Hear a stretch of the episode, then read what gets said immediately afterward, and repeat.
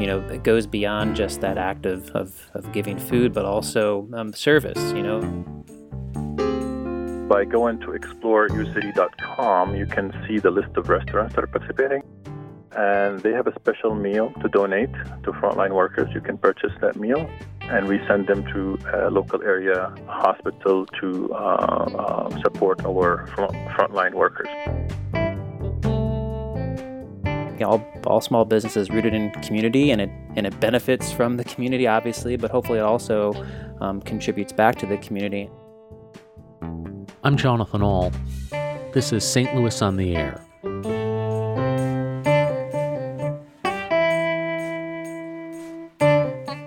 On today's show, we talked with two restaurant owners who are doing extraordinary things in difficult times. The pandemic has been especially hard on restaurants as they've been pivoting from business as usual to carry out only, then some back to limited dining, outdoor seating, then back to carry out only, trying to keep customers happy and coming back as and as many employees as possible still on the payroll. Despite those challenges, some owners are trying to help those in need. Here to talk about it are Joe Jovanovich, who's the owner, along with his mom, Teresa Connolly, of the Pat Connolly Tavern, and Mohammed Kadadi, uh, founder of American Falafel. Joe and Mohammed, thank you very much for joining us today. Thank you very much. Glad to be here. Thank you, Jonathan. And uh, so let's start with with why a little bit about what you're doing and what this program is about and how you hope it'll help your community. Joe, we can start with you. Sure, thanks. Um, appreciate the opportunity to get to talk about our efforts to um, give back, as you mentioned, while we're also um, struggling through uh, keeping the doors open. So, um, the Pat Connolly Tavern has um, launched a program we're calling Nourish the Neighborhood, and it's an effort where customers can add a meal to their order. This is a pay it forward meal that we will then um, deliver to community agencies who are serving families in need. Um, but of course, it also serves as a win win because as that um, revenue comes in to help us create these meals we're going to donate, it's also you know keeping our doors open and helping us keep staff on payroll to um, produce these meals and keep the gears turning, which, you know, as you mentioned, is has been a struggle these past, geez, nine months now, but you know, looks like it's going to keep being a struggle for at least several months longer. So we really thought about what are we going to do to innovate and try to come up with something that can keep us um, able to support our employees, but also support others um, during this um, holiday and winter season. Mohammed, was it difficult to uh, try to find a way to to do two extraordinary things? I mean, just staying open is hard enough, but also to figure out a way to help other people. Well, thank you, Jonathan, and uh, a great American falafel to you. Uh, morning to you and to the St. Louis Public Radio listeners.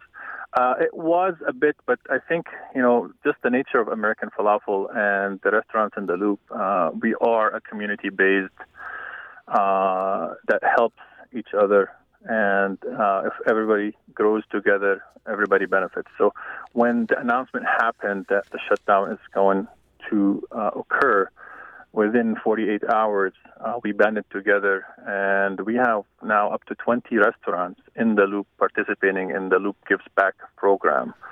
So every Tuesday, every uh, Sunday or Wednesday, we basically collect donations and provide them to frontline workers in hospitals across uh, St. Louis and the program is growing and more restaurants are joining the effort and more people are donating which is fantastic you know it's helping our restaurants and it's helping the community and everybody's engaging in it fantastic I would like to ask our listeners uh, if they'd like to chime in. Is there a local restaurant doing big things in your community right now? You can give us a call at 314 382 8255. That's 382 TALK. Or you can send us a tweet at STL On Air or email us at talk at STL publicradio.org. Mohammed, you're a relative newcomer to the, the restaurant industry. Uh, can you tell us how you brought, ended up bringing American Falafel to the Delmar Loop, and, and how did the idea come about? Thank you. So again, i have been traveling back and forth between Dubai and St. Louis for the past eight or nine years. and I've really reconnected with the cuisine, the Mediterranean cuisine uh, in Dubai, and I wanted to have some of it in St. Louis, uh, selfishly for me, and I wanted to have the authentic uh, taste. But I couldn't never uh, bring it on my own until I met Chef a few years ago, and we decided to uh, work on the concept for American falafel as a fast casual Mediterranean fresh uh, and tasty food restaurant. And we ended up bringing the machinery from Jordan. So all our food is, you know, heavily influenced with a Jordanian flavor. Um, and it's been, uh, we opened in June, uh, believe it or not, which is kind of, uh, people may say I'm crazy. I might be a little bit, but when you taste the food, you think I'm a little bit less crazy. So it's been fantastic so far. Joe, you, are also someone that had a totally different career before jumping uh, in full time to run the Pat Connolly Tavern uh, with your mom. Um, what what did you do before making that switch, and how did that inform how you approach the restaurant industry?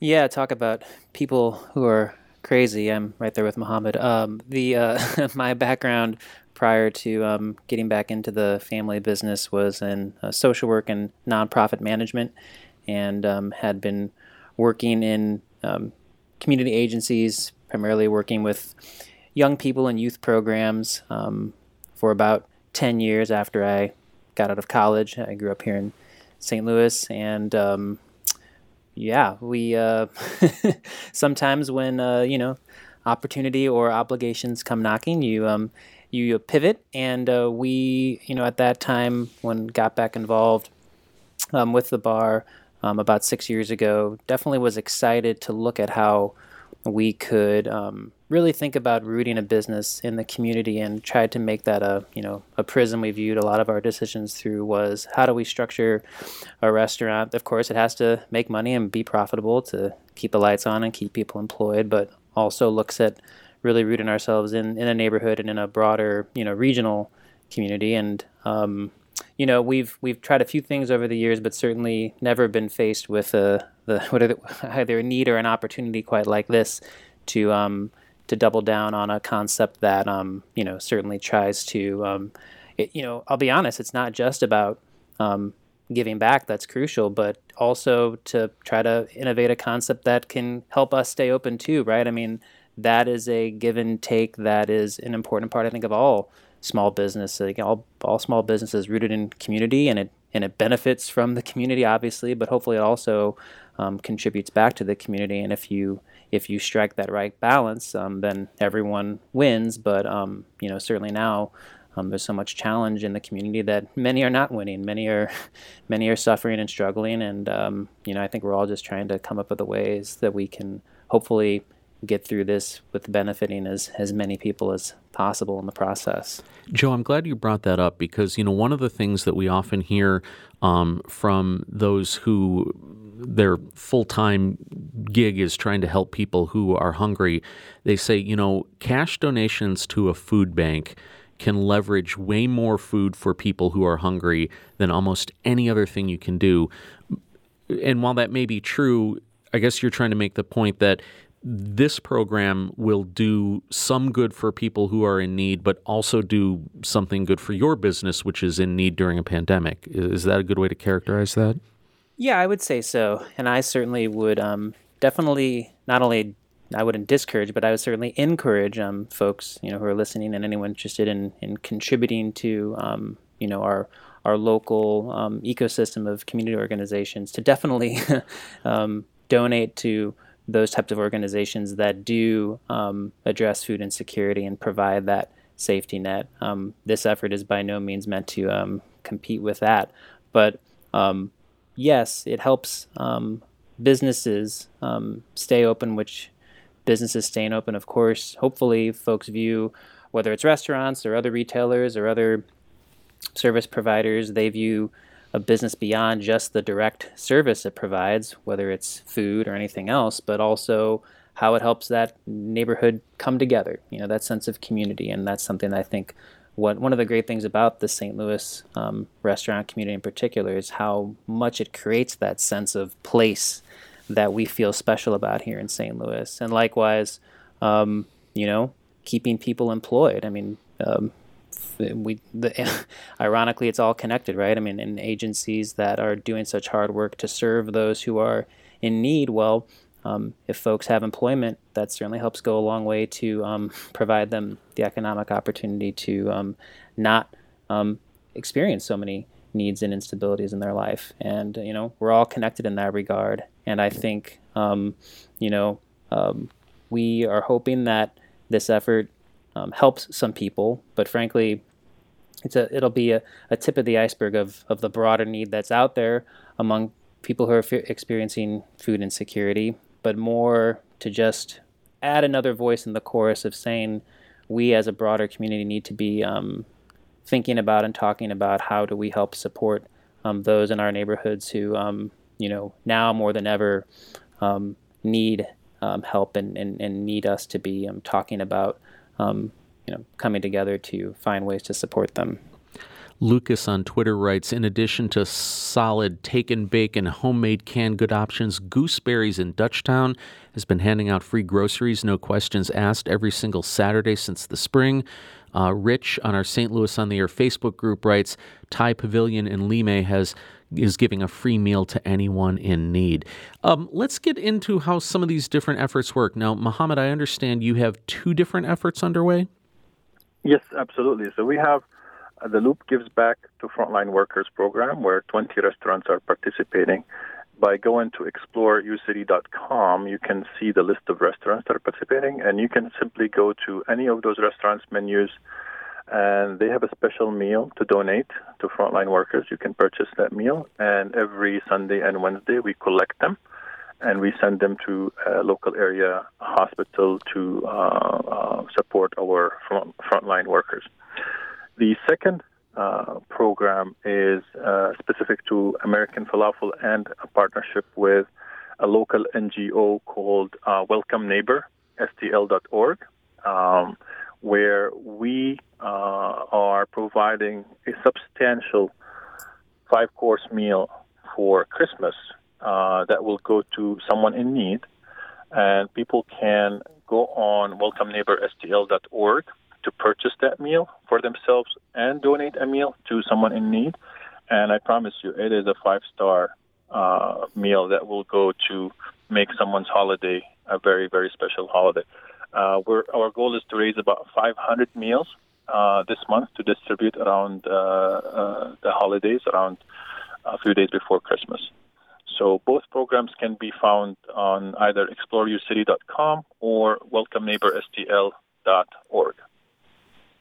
And at the risk of getting a little too philosophical, um, I'm wondering if there's something about the restaurant industry mm, that makes charitable events more innate to that because you know we feeding people it's a community thing. It's about getting people together. It's about satisfying a very basic human need but at an elevated level. Um, i'm wondering from both of you especially because you have histories in other industries and areas do you think that there is a stronger connection between this kind of thing and the food industry than maybe some other industries in in our area so I might take a stab at that if Joe allows me. Um, I would say yes, definitely. So when I started, when I said uh, I started American Falafel, I really started it for selfish reasons. I wanted that food for myself. But from week one, when we started, um, I saw the community engagement, and American Falafel became two parts. One is the excellent food that we provide, and very, very importantly, the experience that you have at American Falafel and how we engage with the community in the loop. Um, um, for example, there's a lady that forgot her uh, wallet a few uh, weeks ago. She was a dentist, and she ordered a substantial meal. But we said, you know, don't worry, take the food. You know, come back later to to pay your bill. And she was in you know disbelief, and she you know. Uh, uh, came back and left, you know, left a large tip for the for the for the workers there. So it was, she was very happy, and we engaged uh, with her that way. Another is when people actually call us mid-meal to thank us for the food and thank us for the hospitality that uh, they've experienced there. So actually making somebody happy or delighting the community is our goal, and it's not just about food. So it it completely transformed my selfish ways of getting the food for myself is to actually to be engaged within the community. And what better way to engage even more, uh, you know, by you know, you know, you know, kind of getting all the restaurants to participate in a donation program and having our own donation program as well. Joe, would you like to take a stab at that? Yeah, I mean, I would I would certainly agree with everything Muhammad just said, and that um, when we think about uh, the connection that uh, a restaurant and, and providing food, um, and how that connects to serving people, um, you know, that act of, as you mentioned, basic human needs um, goes a long way, and I think another basic human need is, um, you know, human connection and that sense of you know connecting with other people, and I think that's been such a challenging situation with this pandemic is that it's you know not only that much harder to get customers to buy the food to take and eat, but also you know our whole reason to be is um, to to gather people together in our space and um, have them make those connections with their friends and family. Um, and that's been hard. It's emotionally challenging, um, not only economically challenging, and I think um, you know, it goes beyond just that act of, of, of giving food, but also um, service. You know, there's they we call it the service industry for a reason. We, we, you know we call the folks who bring you your food servers for a reason. I think, and it goes beyond just that simple transactional motion of handing you a plate of food, but especially if if it's a restaurant that I think is doing it well, that that server is, you know, serving you that sense of connection um, and that sense of feeling like a part of something. And that's hopefully why you want to keep coming back. And um, I do think that, again, is another reason why I think St. Louis is gaining more and more prominence as a, as a restaurant community is because more and more of these places are creating that environment that um, help people feel rooted in their broader community.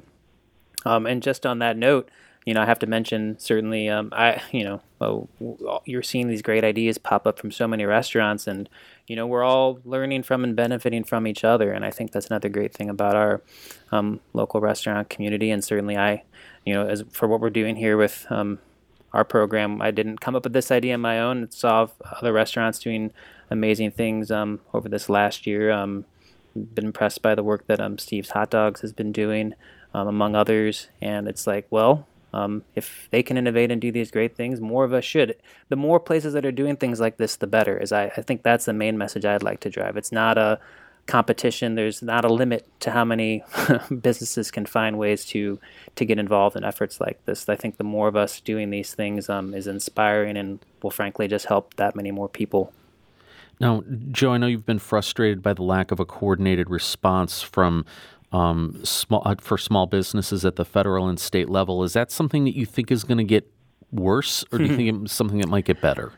Well, yeah, I was just chatting with a fellow um, restaurant owner on the phone a little bit ago, and we were just, you know, it, it was a broken record sort of um, um, seesaw of hopes that, you know, back in June, it was just well, if we just hold on till July, or if we just hold on to August, you know, more more relief is coming, more coordination is coming, and that relief, I think, is really two main things.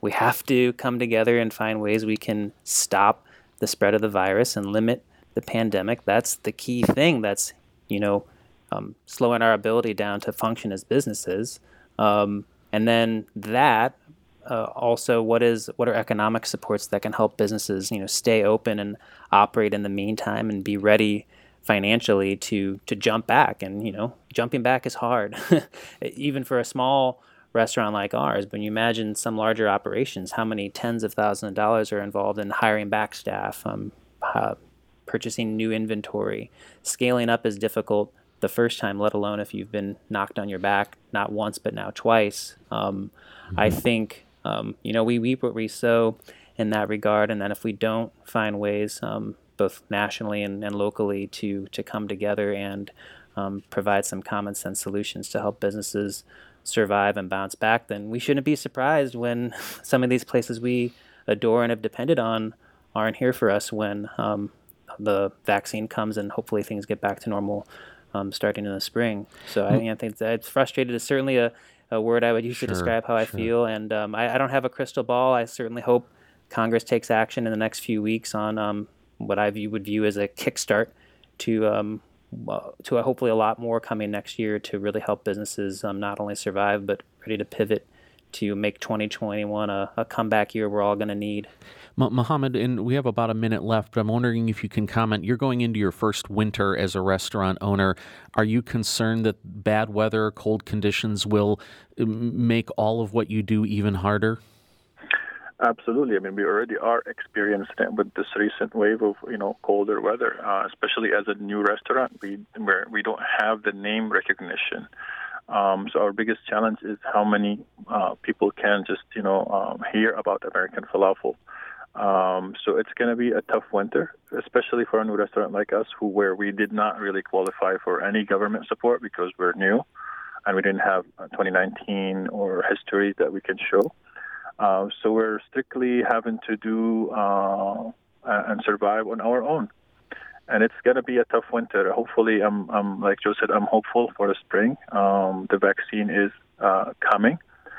Uh, I heard actually one of my doctor friends that said uh, next week it will start landing in St. Louis. So that's actually good news. And hopefully by spring we'll be in uh, somewhat better shape. I'm, I'm very hopeful. I think all of us would agree that um, having a nice big meal with family and friends at a restaurant safely is something that we all want as soon as possible. Thank you very much to Joe Jovanovich, owner with his mom Teresa Connolly of the Pat Connolly Tavern, and Mohammed Kadadi, founder of American Falafel, for joining us today. Very, very great to talk to both of you. Thank you. Thank you so much for the opportunity.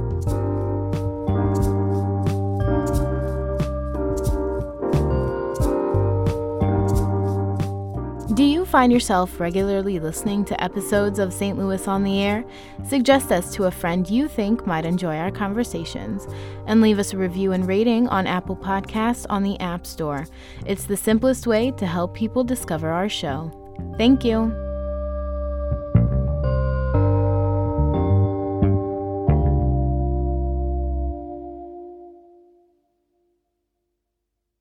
Support comes from the Missouri Forest Products Association. Missouri produces wood pallets, railroad ties, white oak barrels, hardwood floors, and more. Details on the variety of products made in the state are at choosewood.com.